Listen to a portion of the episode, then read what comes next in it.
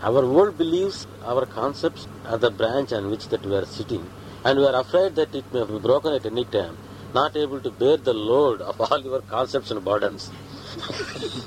but you do not have any other branch, and you are you are not able to go to other branch because you are afraid that that branch is even weaker. So when something happens to you which gives you the push, the triggering, the initiation, which will give you another branch, which seems to be, you know, I do not know whether it is really stronger or not. And when you hold to it, and then if you really experience that it is stronger, then you leave the world branch. So I have to do both the things.